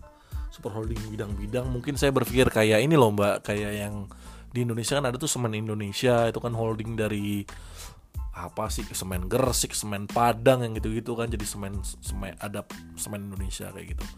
Nanti mungkin dibikin lagi holding yang antar bidang jadi super holding mungkin kayak gitu gambarannya. Ya. ya karena dia tidak menjelaskan bentuk super holding yang gimana itu yang disayangkan. Mungkin model-model Temasek yang ada di kepala saya sebenarnya di Singapura kayak gitu. Tapi uh, tadi Pak Prabowo juga memberikan pertanyaan cukup bagus gitu. Dan saya jadi bertanya kalau kayak gitu, ya udah main di level mikro aja, maksudnya daripada main di makro ya. Karena Pak karena pertanyaan Pak ini juga bagus kan elaborasinya kenapa Garuda itu analisisnya Bloomberg baru untung sudah 120% penumpang which is gak mungkin kayak gitu kan. Jadi nggak pernah untung dia akan rugi terus. Gimana tata kelolanya kayak gitu kan. Apakah dengan super holding doang bisa kayak gitu. Itu bagus banget kok jadi pertanyaan menurut saya. Daripada pertanyaan yang sifatnya umum apa world class cara world class company kayak gitu. Nah itu menarik dari Pak Prabowo. Cuman lagi-lagi maksudnya ketika mau dielaborasi lebih dalam apa namanya uh, lebih terkesan kayak menggerutu kayak gitu. Tapi kalau dari Pak Prabowo tuh kurang memberikan solusi kayak gitu. Tapi khusus buat yang bagian ini kalau jadi pertanyaan bagus sekali yang studi Bloomberg terkait Garuda gitu dan perusahaan penerbangan tapi itu tidak jadi pertanyaan karena hanya pick point sample kayak gitu. Untuk menunjukkan bahwa ketidakberhasilan BUMN secara total. Yang mana ya nggak bisa dong mikirnya kayak gitu kan? Uh, karena Pak Jokowi juga menyanggah tadi dengan ekspor yang banyak kayak gitu. Setoran dividen suruh ngecek kayak gitu. Dan dan dan tidak hanya ngomong untung tuh dari sisi tadi penumpang mungkin tapi ya saya nggak paham. Tapi dia dengan kerapik poin instead karena pertanyaan adalah general kemudian dikasih contoh banyak oleh Pak Jokowi terus di pick point satu sampel yang salah oleh Pak Prabowo untuk me mengalahkan semua contohnya ya susah. Pak Jokowi modalnya lebih banyak dan dia suruh ngecek dividen habis itu kan. Uh, perlu kalau mau bisa dicek juga kali apakah Garuda sudah untung tahun kemarin. Uh, sih udah ya terus dia juga memberikan gambaran terkait apa Freeport tadi yang sudah diambil alih kayak gitu. Apa namanya dan blok rokan juga. Dan ke depan banyak blok-blok yang mau diambil alih.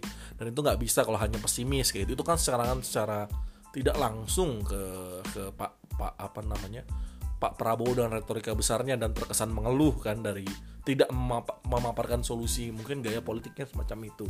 Uh, dan di sisi lain ya Pak Sandi hanya bisa ngomong tadi apa BUMN itu harusnya menjadi penyangga ekonomi ya kalimat retoris juga membuka lapangan kerja dan memastikan bahan bangku terjangkau semacam itu sih menurut aku. Jadi sudah ada serangan uh, apa namanya tapi ya Pak Prabowo tadi ya kurang memberikan solusi sehingga agak susah dan gamenya menurut saya akan lebih baik kalau itu lebih spesifik sih nunjukin. Daripada hal besar karena pasti bisa dijawab oleh petahana yang kalau dia benar-benar kerja dan apa namanya melihat banyak hal jadi menguasai data misalnya paham. Even 5 contohnya cukup untuk ngalahin kayak gitu. Kalau saya sih kayak gitu harusnya lebih hati-hati. Dan tapi ya lagi-lagi yang tidak kelihatan dari bagian pertanyaan perta nggak tahu kedua ketiga kayak, adalah peran Pak Ma'ruf gitu untuk untuk berandil dalam dialektika ini. Kayaknya kurang ya kalau aku. Mungkin Mbak Novi ada tambahan di bagian ini?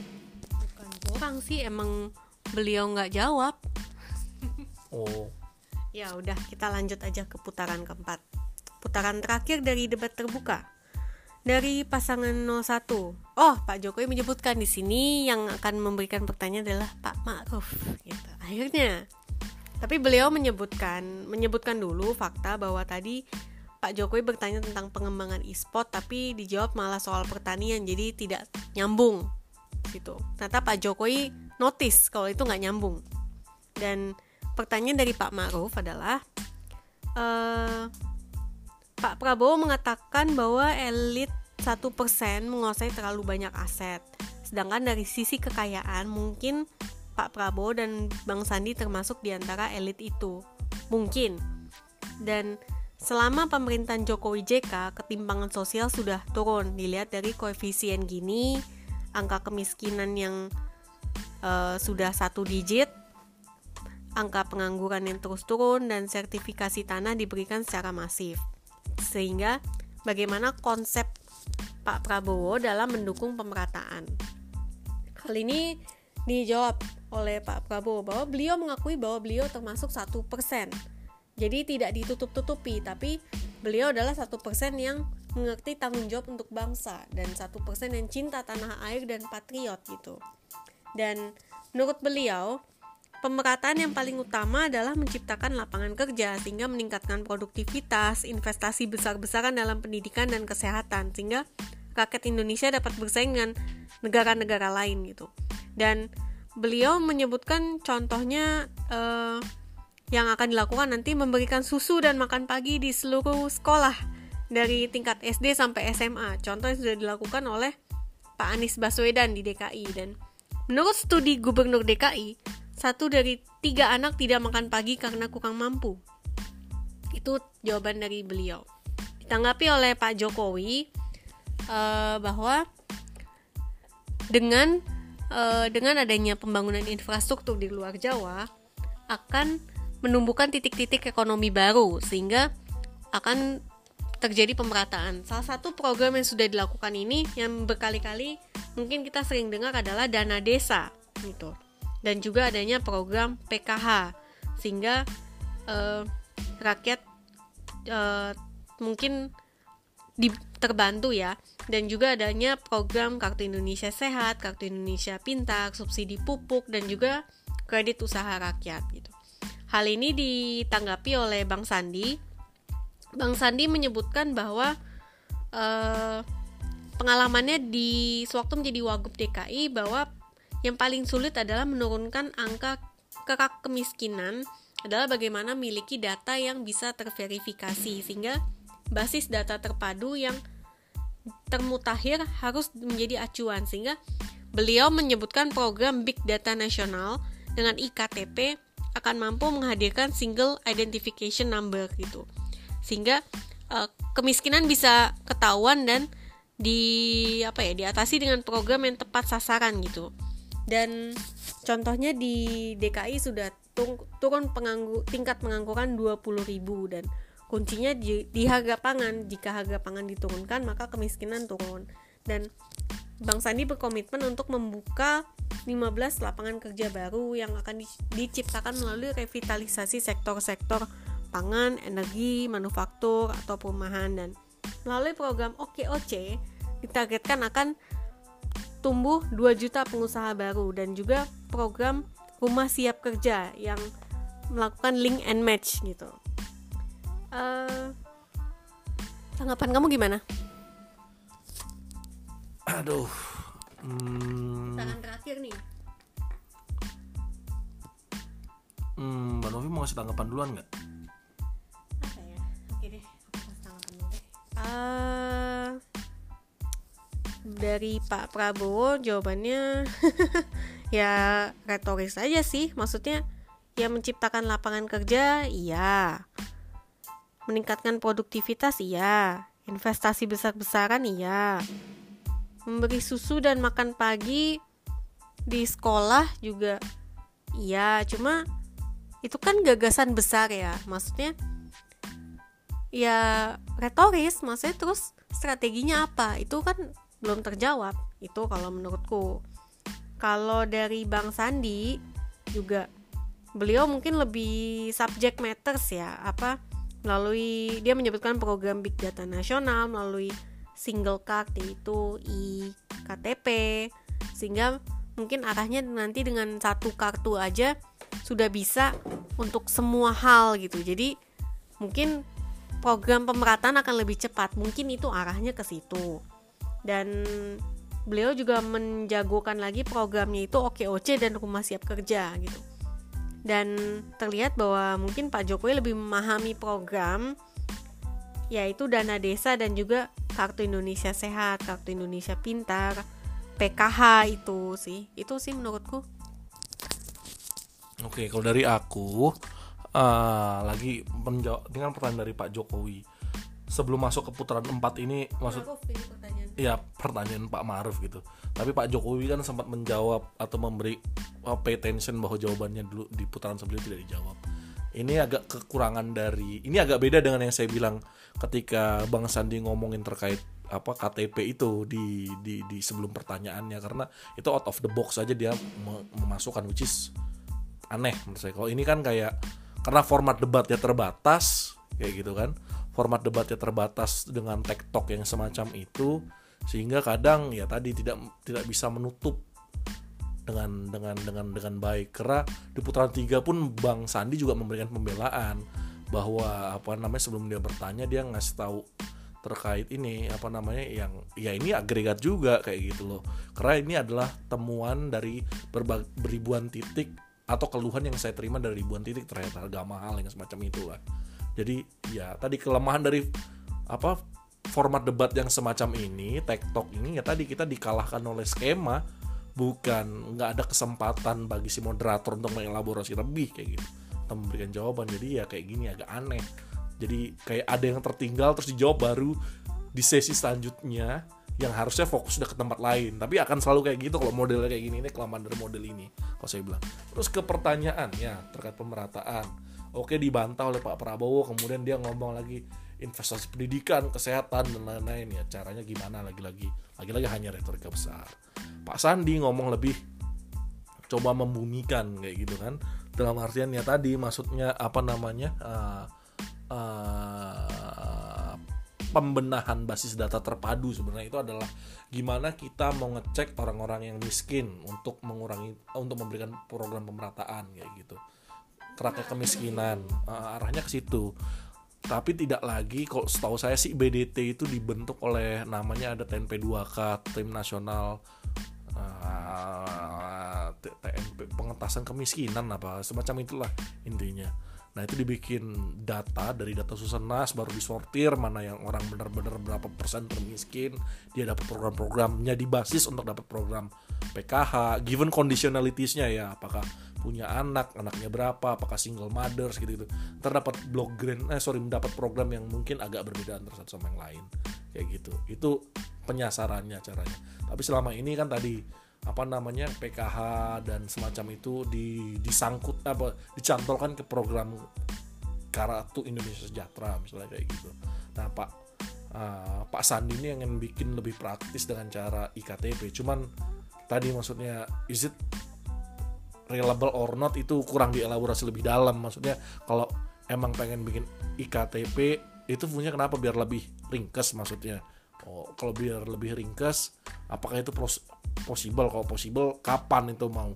Dalam jangka waktu berapa itu bisa direalisasikan? Artinya ini benar-benar program yang executable kayak gitu atau enggak kayak gitu. Makanya kalau dia nggak bisa ngasih penjelasan yang hingga details plannya ya menurut saya ya masih wacana jatuhnya. Maksudnya bukan execute bukan hal yang uh, dapat dieksekusi dengan cepat atau akan pasti dieksekusi. Terus dia juga menambahkan apa namanya uh, harga pangan, penciptaan lapangan kerja. Ya caranya dengan OKOC lagi yang diperbesar kayak gitu kan. Uh, rumah siap kerja dan OKOC program OKOC-nya kayak gitu untuk tadi lapangan kerja dan gitu dan lain sebagainya. Di sisi Pak Jokowi ini kelihatan sih memang ya beliau langsung meng apa namanya mem, mem, membombardir dengan banyak program kayak gitu kan. Dari kaitan infrastruktur yang difokuskan mulai keluar Jawa sehingga titik-titik ekonomi baru muncul di luar Jawa sehingga terjadi pemerataan. Itu satu hal. Kemudian ada kartu-kartu saktinya dikeluarkan semua kayak gitu. Kis kip subsidi-subsidi pertanian nggak hanya di Pulau Jawa tapi juga di Pulau Sumatera Pulau Kalimantan seantero Indonesia kayak gitu sehingga apa namanya uh, hal ini dimuncul untuk pemerataan. Termasuk juga dana desa. Kayak gitu yang mana didapat oleh banyak desa seantero Indonesia. Itu adalah konsep pemerataannya beliau which is lebih banyak dan lebih membumi kayak gitu. Dan kelihatannya subject mattersnya beliau menguasai. Bang Pak uh, Ma'ruf tidak banyak berbicara di hal ini. Pak Prabowo retorika besar. Pak Sandi ya satu memberikan juga gak, sedikit gak, sedikit beberapa gambaran lah terkait program yang melalui ide-idenya dia kayak gitu untuk program kerjanya. Mungkin itu sih menurut saya debatnya. Ini menarik. Di bidang ini memang tujuan pertanyaan mungkin mengelaborasi tadi ya Pak Jokowi caranya adalah menanyakan untuk memberikan pemaparan dia. Sedangkan Pak Prabowo itu cara iya benar untuk jualan keberhasilannya dia. Sedangkan Pak Pak eh, Prabowo itu memberikan retorika besar yang yang apa namanya dan dan dan hal-hal kegagalan yang menunjukkan kegagalan Pak Jokowi kayak gitu.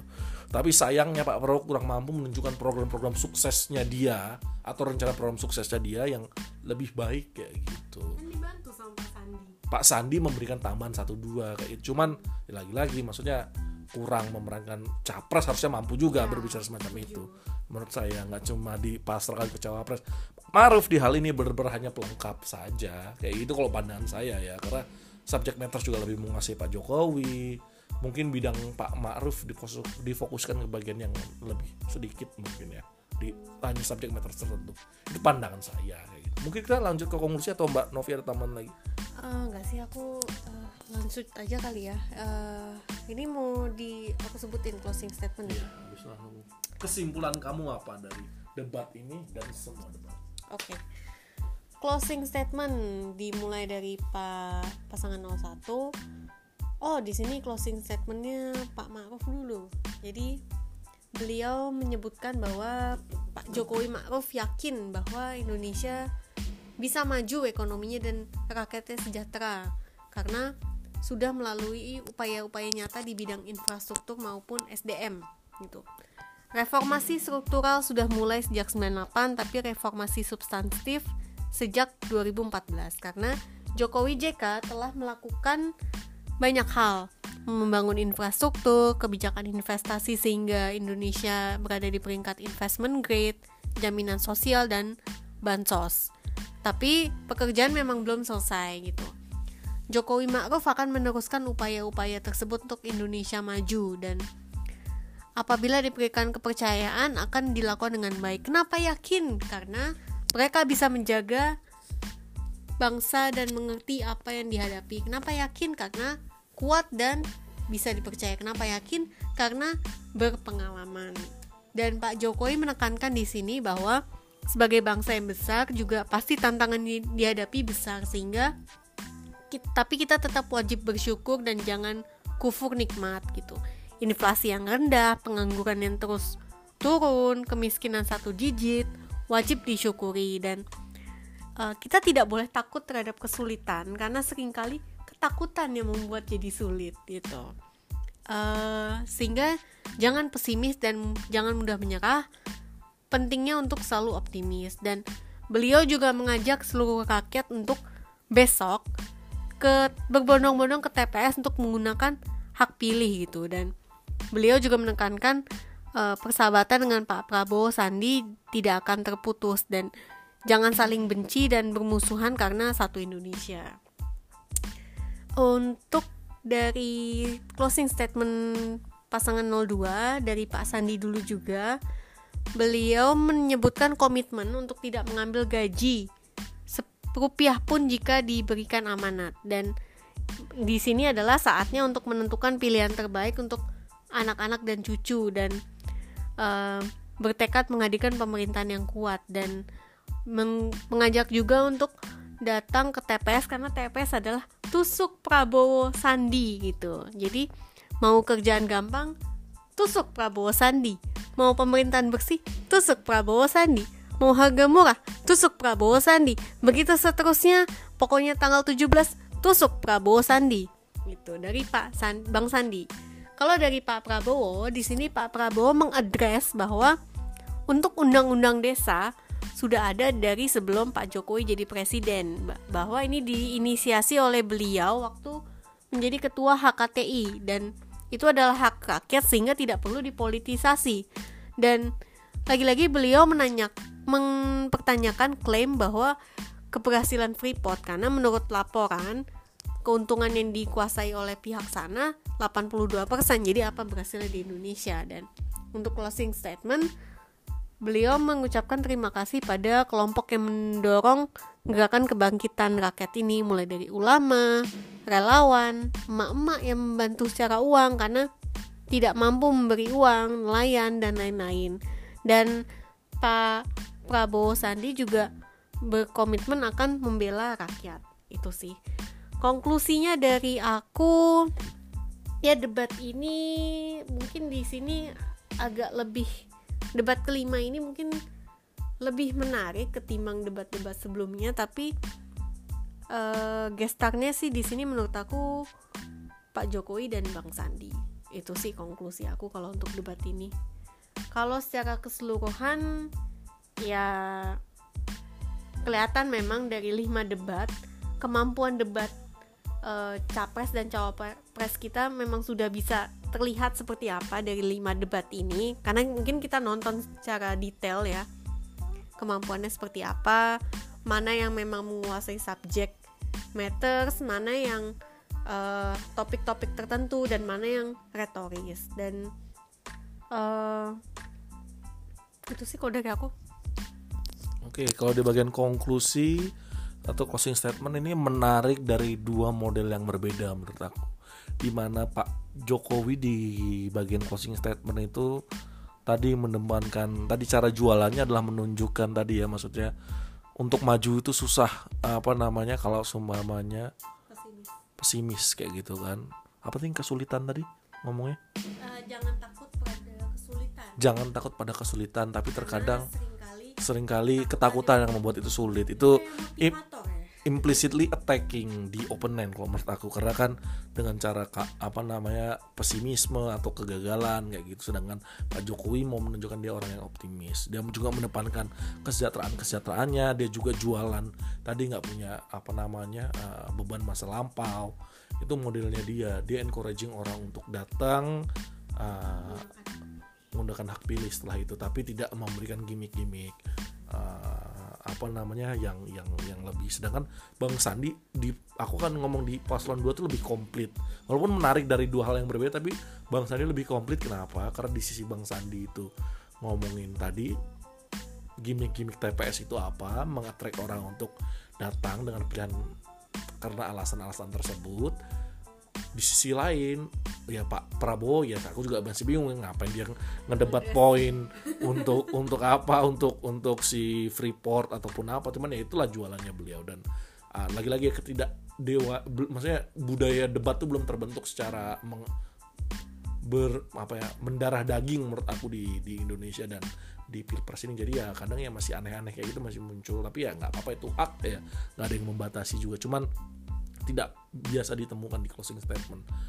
Tapi terakhir Pak Prabowo yang saya ancungin jempol juga memberikan support support untuk pendukungnya dia kayak gitu. Yang mana itu tidak tampak di tempatnya Pak Jokowi. Jadi lebih komplit menurut aku dari dua sisi ini. Itu sih kalau menurut aku dari debat.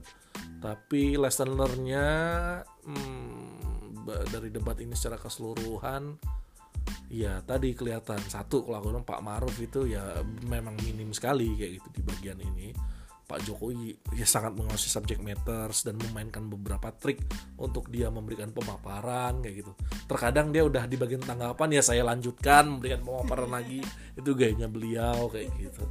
Ya memang itu kayaknya Pak Jokowi sudah Pak Prabowo bermain di di apa namanya di di di apa namanya hal-hal yang retorika besar, mengungkapkan kegagalan pemerintah. Sayangnya beliau kurang bisa mengkoneksikan hingga program-program kerjanya sehingga tampak apa implementable juga. Termasuk kadang juga nggak bisa address pertanyaan dengan baik. Kayak gitu itu pak pak pak apa namanya pak Prabowo sebagai capres dari sisi satunya. Uh, Iya sih banyak PR maksud saya untuk khususnya untuk pertanyaan ya. Khusus lucu banget kan yang tadi ter, terkait apa dengan informatika dan apa namanya transparansi. Terus gimana caranya gimana gitu kan itu kan penasaran orang. Karena ya mungkin subjek metrosnya kurang meluas beliau tidak seluas uh, Pak Jokowi. Ataupun malah di sini langsung ke Bang Sandinya kayak gitu. Sekalian mengelaborasi beliau. Beliau tampak ya memang lebih banyak pengetahuannya mungkin ya dan lebih bisa memberikan gimmick-gimmick politik yang terkesan apa namanya anak muda mungkin pijet-pijetan bro ya nggak bro? Your turn bro misalnya kayak gitu. Yeah. itu gimmick politik. You wanna test? Are you going to test your vice president? Kayak gitu. Yang itu tuh ya gimmick politiknya dapet. Pinter ya menurut saya semuanya pinter kayak gitu ya tapi wawasannya mungkin lebih luas kayak gitu dalam artian ya tadi banyak bidang yang bisa dikuasai. Beliau kayak gitu. Tapi ya gestarnya jadi sama. Modelnya dari yang satu adalah capres ya yaitu Pak Prabowo yang satu lagi cawapresnya yaitu Pak uh, Sandiaga Uno untuk gestar untuk debat kelima ini loh maksud saya. Terus keseruan untuk semuanya ya tadi makin kelihatan apa namanya karakter dari masing-masing paslon kayak gitu ya Pak Jokowi demikian. Orang yang kerja banyak kerja subject mattersnya terus memasukkan gimmick-gimmick politik anak muda kayak gitu. Terus penguasaan subject mattersnya mendalam kayak gitu. Nah, lebih suka mengarahkan pertanyaan untuk mengelaborasi pemaparannya sendiri. Sebenarnya kalau Pak Prabowo itu lebih yang narasi besar retorika besar terus menunjukkan kegagalan kayak gitu Pak Sandi subject mattersnya lebih banyak lebih kelihatan muda. Pak Ma'ruf itu di bidang-bidang tertentu misalnya kayak gitu yang ada uh, apa namanya uh, poin-poin doa yang semacam itu yang hal itu yang coba di depankan mungkin itu sih pelajarannya. Jadi ya kalau dari aku sendiri oh iya ini ada satu hal mungkin mbak ya harus kita tambahkan. Jadi biar teman-teman tahu kita juga melakukan aksi untuk menonton secara langsung di relawan baik Jokowi uh, Ma'ruf ataupun juga Pak Prabowo Sandi mungkin cot boleh juga di share untuk jadi satu episode. Boleh, memberikan gambaran. Episode habis ini kita akan share ya pengalaman kita. Tapi uh, ini mungkin di satu titik aja jadi bukan generalisasi sih. Betul betul. Jadi ya mungkin setelah ini ada episode selanjutnya kita akan elaborasi hal itu nah kalau dari kami ini gambarannya dari performan debat 1 sampai ke 5 mungkin yang satu kita masih belum nggak bikin ya waktu itu ya. Kita mulai dari kedua sampai ke 5 tentu ini pandangan subjektif kami kayak gitu semua kembali ke pemilihan teman-teman semua. Uh, besok sudah memilih mungkin mau denger-dengar atau ini menjadi apa namanya uh, ajang refreshing teman-teman sambil denger podcast kita ya terserah kayak gitu kita aku, aku juga nggak sebenarnya nggak coba untuk mempengaruhi juga sih di debat ini cuman pandangan pribadi aja kayak kita gitu. netral mau kan kita uh, di sini kita apa ya nggak terafiliasi dengan mana pun jadi ya udah sekedar mengungkapkan opini aja Iya, aku juga mikir kayak gitu. Kita nggak di endorse siapa pun. Kita bukan dari parpol atau afiliasi parpol ataupun tim ses kayak gitu.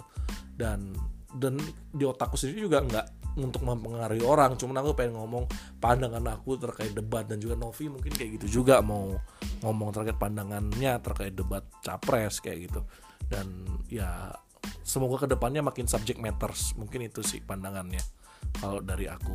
Maksudnya sedikit penutup aja ya debat ini kalau aku bilang terkait format debat sangat amat terlalu membatasi mungkin kurang uh, harus diimprove lagi di debat pilpres selanjutnya. Tapi opsi untuk menghilangkan debat tentu tidak akan pernah saya setujui. Ya gitu karena saya orang yang rational thinking perlu melihat mengakses program-program kerjanya dalam debat dari capres. Tapi saya akan ngomong bahwa ini sudah lebih baik daripada debat-debat capres dari yang pertama dulu. Tapi ya masih jauh dari debat capres yang saya bayangkan mungkin yang kayak di Amerika kayak gitu. Tapi ya ada perbaikan semoga ke depannya orang makin ngomongin program capres makin tahu untuk jadi presiden itu butuh pinter in the sense of berwawasan ya mampu mengkoneksikan ide hingga implementasi program obrolannya juga lebih ngomongin tadi ya maksudnya memberikan tanggapan langsung terkait poin-poin yang didiskusikan sehingga debatnya lebih menarik lagi di pilpres-pilpres selanjutnya. Ya kita tunggu aja calon-calon nanti di 2024 kayak gitu. Mungkin gitu aja. Selamat memilih buat besok tanggal 17 uh, April. Jangan lupa milih ya. Kayak gitu. Oke, kita tutup aja untuk episode kali ini. See you on the next episode tentang pengalaman kita nonton sama relawan.